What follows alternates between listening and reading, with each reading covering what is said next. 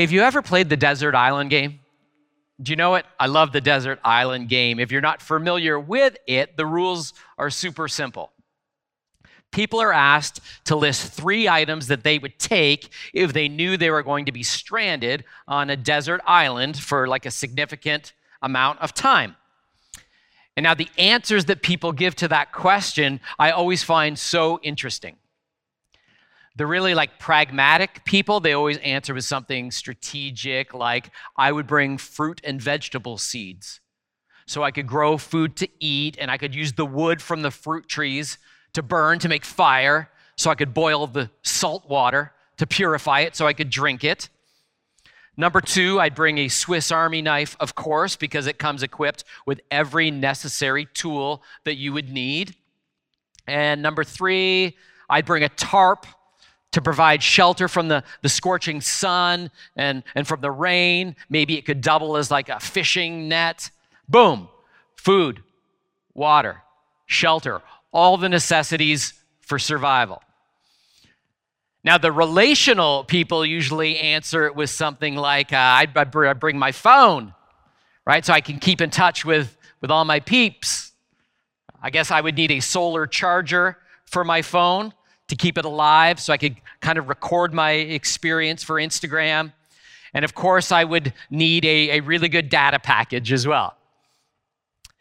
Now, the really spiritual people usually say something like, "Oh, this is great, no food. I could like I could fast, you know, grow closer to God."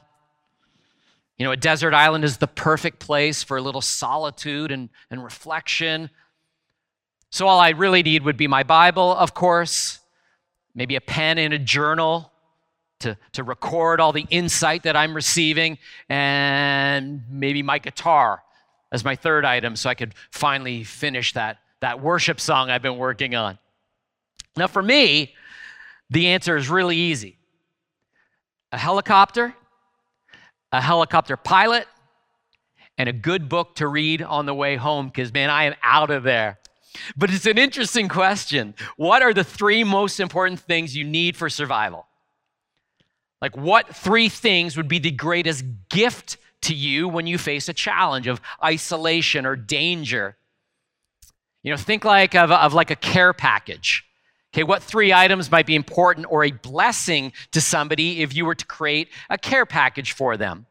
Right? Like maybe for a new car owner, you might give them a, a gas card, a bucket with some cleaning supplies, and a personalized keychain. I don't know.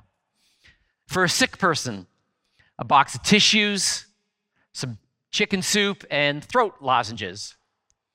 Maybe for a university student, a care package might be a cookbook, a Starbucks gift card, and an, an air freshener for their dorm room, if they're male. But, but what about if you were going to speak a blessing over someone? What three things would you include in that blessing? Like, what three pieces of advice might you pass on to your child if they were leaving your home to get married and start their own life? What would you say? What three things might you pray over your closest friend if they were leaving for a job that would take them to the other side of the world? What three things might you say to your spouse if you knew this was like the last time you were going to speak to them on this side of eternity? What would be your good word? You know, what three things would you say or pass on that would be the biggest blessing to someone you in love to ensure their safety and that they would thrive in life? See, that's our question today. Please turn in the New Testament to the book of Colossians, chapter 3. Would you do that with me? In Colossians 3, verses 15 to 17, we find a desert island blessing. Okay, now, the book of Colossians is often referred to as the most relevant letter we have culturally to our modern experience of following Jesus. And the place where the, these ancient followers of Jesus lived, Colossae, was a desert island. Okay? In many ways, the context in which the people who lived there found themselves is like ours, like not a desert island literally, but a desert island in many ways. The people were shipwrecked in terms of their identity. Okay, built on a historically busy trade route, Colossae was once a thriving trade city, known for its, its high quality uh, wool and textiles. But after the north south road was moved west, so it would now pass through the larger city of Laodicea, the sun began to quickly set on Colossae as a major player in the ancient world. And so when they received this blessing, the place they lived was in sharp decline in terms of its relevance. Have you ever felt irrelevant? Forgotten? like your best days are behind you. Well, hang on. Okay, because they were also shipwrecked spiritually. Their proximity to the nearby highways ensured that the Colossians were exposed to all the latest ideas from the many travelers that, that traveled on those highways, which then were mixed together with other ideas, and thus the Christian church was subject to all kinds of other religious movements and, and strange doctrine and thought. They were being bombarded with all these isms that were bringing confusion and deception and actually leading them away from their freedom in Christ. Ritualism, legalism, Gnosticism, mysticism, asceticism, you name the ism, and it was there. And like we are facing so many confusing and, and often deceptive isms today in our culture. Like they might sound different, but they can cause the same harm and they can, they can equally take away our freedom in Christ. Belief systems that are contrary to what God teaches us in His Word. And they bring confusion and deception. Such a confusing time we live in. Well, hang on. And they were also relationally shipwrecked. Here's what I mean. All these different ideologies that they were hearing, understandably, they were causing infighting and division in the church. Like the Jewish Christians were accusing their Gentile brothers and sisters of not really being saved because they weren't following the Jewish laws. There was division uh, among which false teachers were actually telling the truth, if any of them were. Pride. Pride was threatening to tear them apart as there were those that were receiving these special spiritual experiences and they were looking down on those who had not. That's the context. Anyone faced relational troubles, strains, challenges, conflict at work, marriage difficulties, family problems, yeah, I mean, these days, uh, they're so polarized. The days in which we live, like, like pick a flag up, stick it in the ground, and do not move. No discussion, no respectful discourse, no understanding. Well, hang on, hang on because this three part blessing that the Apostle Paul speaks over these followers of Jesus, it's, it's not just their desert island survival kit. It's not just their care package sent with tremendous love. It wasn't just their final words to a dear spouse, a prayer for a departing friend. It wasn't just their words of wisdom passed on to a child as they leave to navigate the tricky journey of life. This blessing we're going to consider today, it wasn't just their good word. This is our survival kit. This is our care package. This is our wisdom, our blessing. This is our good word. This is our good word.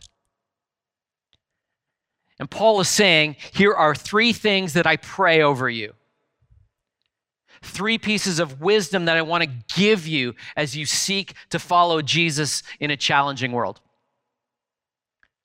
Three blessings I want for you and in your life so you can thrive and experience all that God has for you. So let's go.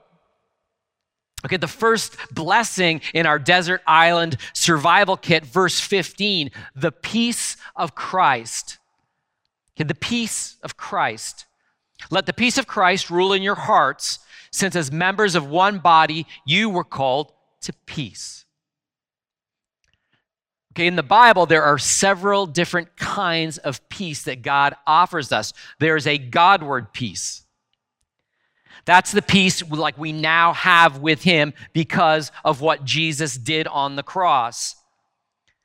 The Bible says where we were once enemies with God, we are now friends with God through Jesus. We now have peace with God. That's awesome. But that's actually not the peace that's being mentioned here. And there's inner peace, the peace that we can have in our hearts, whatever life throws at us, because we know that our God is good. Because we know that He loves us beyond words and we can be confident in His promises because they are trustworthy and they are true. This is like the Philippians 4 peace. Don't be anxious about anything, but in everything, pray to God and He will provide us with the supernatural peace. So good. That's actually not the kind of peace being referred here in Colossians 3 either. The desert island peace that Paul tells us to pursue and prays over us is a communal peace, a relational peace, peace with one another. The entire context of Colossians chapter 3 in the verses that precede this, well, they're, they're all entirely relational. And the first good word that we're going to look at is about a peace that brings blessing. But it's a peace that's only found between people, between you and I, in relationships. Now, let me first say what that doesn't mean. Okay, this does not imply passivity. It doesn't mean that we don't take action and stand up for what is right and true. In fact, often letting peace rule it means standing up for justice and truth when no one else will. It also doesn't mean like overlooking sin. That, that's actually false peace because it's sin that steals our peace. It doesn't mean not having tough conversations. Sometimes peace is actually impossible without having awkward and sometimes difficult conversations. And all the people who hate confrontation, like myself, just went gulp. And it doesn't mean that every relationship in our life will be honky dory, kumbaya, holding hands around the campfire with no conflict. That's just not our reality. But what it does mean is, is, that as followers of Jesus, to experience the life that God wants us to experience and to represent Him where we live and work and play, we are to be people that pursue reconciliation and whole relationships as just like a way of life. Okay, there is a communal peace we must wholeheartedly pursue, not just to survive in the desert island of this, of this world of life, but to thrive in it. And the communal peace that Paul is talking about here is a peace that doesn't stop trying. It's a commitment in as much as it is up to us to never give up to always work towards reconciliation and to never close the door on the possibility that God might restore a relationship in our life that is strained. This peace is a rejection of selfishness and an embrace of humility and grace. It's Romans 12 18 peace. peace. If it is possible, as far as it depends on you, live at peace with everyone. Now, this peace that Paul tells us to, to let rule in our hearts is so important. Our relationships are so important that they make, they make the top three list of this prayer from Paul to this church, to us. And you know, I love the word rule here. Let the peace of Christ rule in our hearts. It's a strong word. The Greek word used here for rule is literally used to refer to a judge or a referee in a sporting event. Okay, like think about uh, that moment when there's a disputed goal in a hockey game and the referee goes over to the booth to watch a replay of the goal like 30 times. And then he skates back to center ice and he looks at the camera while we all bite our nails and we wait for his decision. Is he going to wave it off? Or is he going to point to center ice and say, Good goal? What Paul is saying is that in all of our relationships, we are to allow the peace of Christ to act like a referee, to make the final call. So, what would it look like if in every conflict we had, every frustration we encountered with somebody else, we let it pass through the filter of the peace of Christ?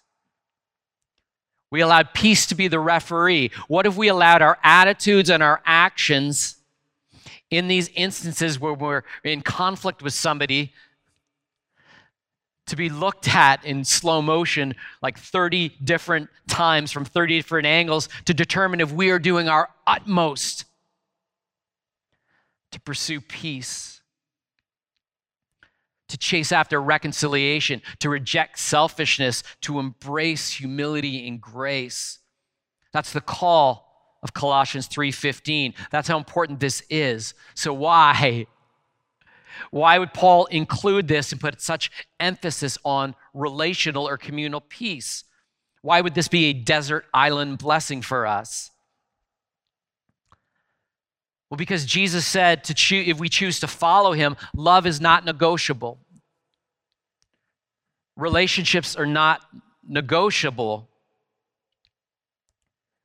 because the way God's children treat and interact with each other is the clearest example to the world about who He is and what He's like. And because God knows the damage that relational strife and conflict does to us, in us. Like we might not want to admit it, but war with other people causes a war inside our souls. Body, soul, and spirit all affected by conflicted relationships. And because unforgiveness and relational mess actually acts like a ceiling between us and God. You know, sometimes I wish Matthew 6:15 was not in the Bible or that I could come up with some theological argument to prove that it doesn't mean what it says. But it is in the Bible, and, and I can't. But if you do not forgive others their sins, your Father will not forgive your sins. It's why Jesus said, before you come with your offerings to God in the temple, go find your brother who you're in conflict with and make it right, and then come back to God. See, relational peace, it's not a helpful tip, it's essential. It's a spiritual life preserver.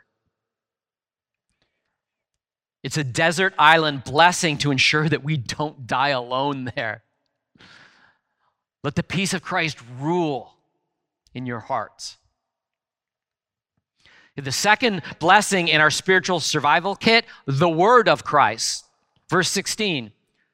Let the word of Christ, some translations say the message of Christ, dwell richly, teaching and admonishing one another in all wisdom, singing psalms and hymns and spiritual songs with thankfulness in your hearts to God.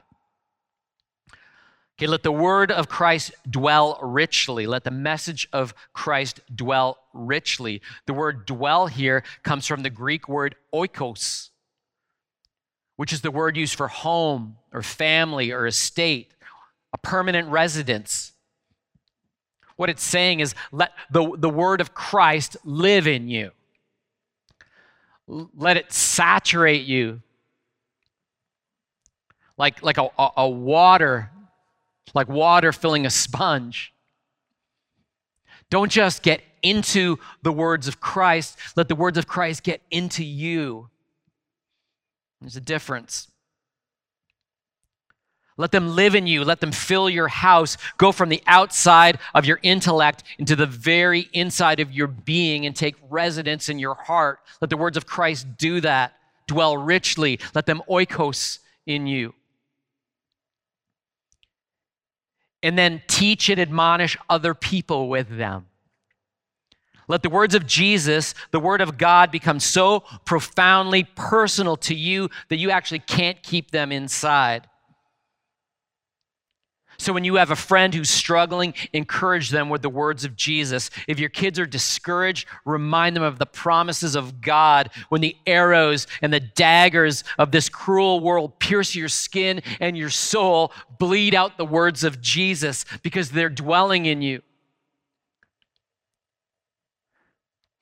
Squeeze the sponge and let God's words pour out.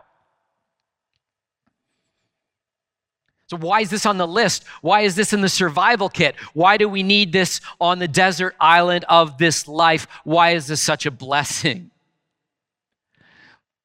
Well, because it's, it's not just a good word, it's the good word. Okay, look at the results. It, results in, in wisdom. Admonish one another with all wisdom.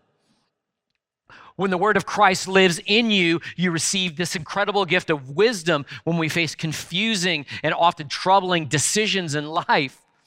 We have a virtual lifeboat called wisdom. It's exactly what Paul wrote to Timothy when he said in 2 Timothy 3:15, "The scriptures make us wise to salvation through Jesus Christ our Lord." It results in worship, psalms, hymns, spiritual songs. When we discover Jesus in God's word and allow his words to live in us, nothing will be able to stop worship from pouring out of our souls. Like worship will be the byproduct of a living, breathing, authentic experience with Jesus when his word dwells in us. When his words become the food that we eat and the, and the water that we drink and it re- results in thankfulness, with thankfulness in your hearts to God. Okay, where selfishness and grumbling and entitlement act as like a damaging heat that scorches our souls on the desert island of life, gratitude, thankfulness acts like a re- re- replenishing shade. It provides us with spiritual energy and vitality. And the more we allow the words of Christ to live in us, we just become more thankful people. You know, I, have a, I have a friend right now who's been living on a desert island called serious illness. And I've had like the privilege of, of seeing this play out, work itself out in his life over the past many months the word of Christ, the, the word of God has become a literal lifesaver for his soul, his food, his water, his shelter. Okay, he's not been just getting more of the words of God, he's allowed the words of God to get more of him. He hasn't just carried the word of God with him, he's allowed the word of God to carry him. It doesn't mean there haven't been dark days, because there have hard days, confusing days. But it has resulted in wisdom when he needed it. It has resulted in worship, if you can imagine, as a byproduct, despite everything going on. And despite the struggle, he has been thankful, grateful for God's mercies instead of bitter because of his circumstances. And the word of Christ has become a, a, shield, a shade from the scorching sun of this profound challenge. The word of Christ, it's dwelling in him. And it's changed everything. And it's changing those around him. And the final blessing in this three piece survival kit is the name of Christ. What could possibly be in a name? How could a name be a blessing or a good word as we navigate the desert island of this world? The name of Jesus, what's that all about? And yet, this blessing ends with these words, and whatever you do, whether in word or deed, do it all in the name of the Lord Jesus, giving thanks to God the Father through him. Okay, whatever you do, word or deed, okay, that pretty much covers everything. Everything you say, every word that you say, every deed, every everything you do, whatever you do, do it in the name of Jesus. Essentially, he's saying, pass everything in your life through this filter. Am I doing this in Jesus' name? That's the question he's asking. On the desert island of this life, you're going to want to have the name of Jesus in your backpack. You see, it's important to remember that in ancient cultures, names had deep, deep meaning. Parents didn't just find a name in a, in a baby book and say, I, I kind of like the name Barnabas, you know. After all, it was your uncle's name. It's got a nice ring to it. No, names were actually representative of the purpose and identity of the one being named. Adam was the first man, Eve, meaning to breathe and live, Abraham, meaning father. Father Abraham, the father of many nations, Moses, meaning to draw out as God drew out his people from Egypt, Peter, meaning rock.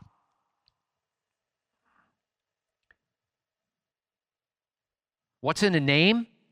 There's so much in a name. And Jesus, the name through which Paul is saying we should do all things, means Yahweh saves. See, built right into his name is a description of his primary function to save. And that's why his name, Jesus, is not just a blessing on the desert island of this often difficult and dark world. His name is the blessing. Yahweh saves, God saves, Jesus. You see, Jesus isn't just an item in our survival kit of life. You know, we don't just put Jesus beside, beside a, a wise investment portfolio for our retirement, or a healthy diet and fitness program so we can experience the most in life. Jesus isn't just a piece of our survival kit, He's the rescue ship. Jesus. So we need to remember Mary and Joseph didn't name him, God named him. And you will call him Jesus, and he will save his people from their sins. And ever since he arrived in our midst, his name has been like any other name. His name is our comfort in life and our hope in death. His name is our hope in a hopeless world. His name is our peace when the battle rages. His name is our rock when the storms rage and threaten to overtake us. And whatever you do, whether in word or deed, do it in the name of the Lord Jesus. Acts 4:12 says there is no other name under heaven given among where whereby anyone can be saved. Philippians 2 9 through 11 tells us that God gave him the name above every other name. This name, Jesus, is above every other name. And every tongue must confess that that name, that he is Lord, meaning master. You know, sometimes dropping a name, you ever dropped a name? I think we all have. It can, it can help us out in life. Right? If we're in a sticky situation or we want to impress somebody, we maybe drop the name of somebody important that we know. Oh, did I mention I'm a, I'm a friend of so and so? Well, when it comes to eternity, life now and for eternity with our Creator, reconciled, forgiven, abundant life, there are no other names that we can drop that will help us out. In that moment, there's only one name that matters Jesus, Yahweh saves. Life can sometimes seem like a desert island, yeah? Lonely, dangerous, sometimes uncertain. You know, sometimes we're not sure how we got to this place, and we're not sure how to get home again. If that's you today, God speaks this blessing over your life, the peace of Christ. There's a peace available with God and with, with, with people in your life. Inner peace with God is actually impossible without communal peace with other people. Think about it in this conflicted world, peace. Like, how good does that sound right now? The word of Christ, there are words of life, words of love, words of hope, words of healing, words of truth, and God speaks them over you. Words that are meant not to just to enter your ears, but they enter our heart. And if you allow them to live in you, they will change your life. But this peace and the, these words they're only available through a name, the name of Christ, Jesus. The one if who in whom if you allow him, if you call out to him as Lord, he will come and he will rescue you from the desert island of our sin, our brokenness, and he will seal you for the incredible hope of the next world. Yeah, God saves. And so let's apply God's word to our lives today, shall we? You know, Andrew spoke last week as he kicked off our series about how God is a speaking God. Right? God speaks affirming words of blessing over his children. That's amazing. But equally amazing is that God gives us the same privilege, the same opportunity, the same responsibility, really, to speak words of life that can change a life. And so, who do you know in your life right now that might be feeling like they're living on a desert island?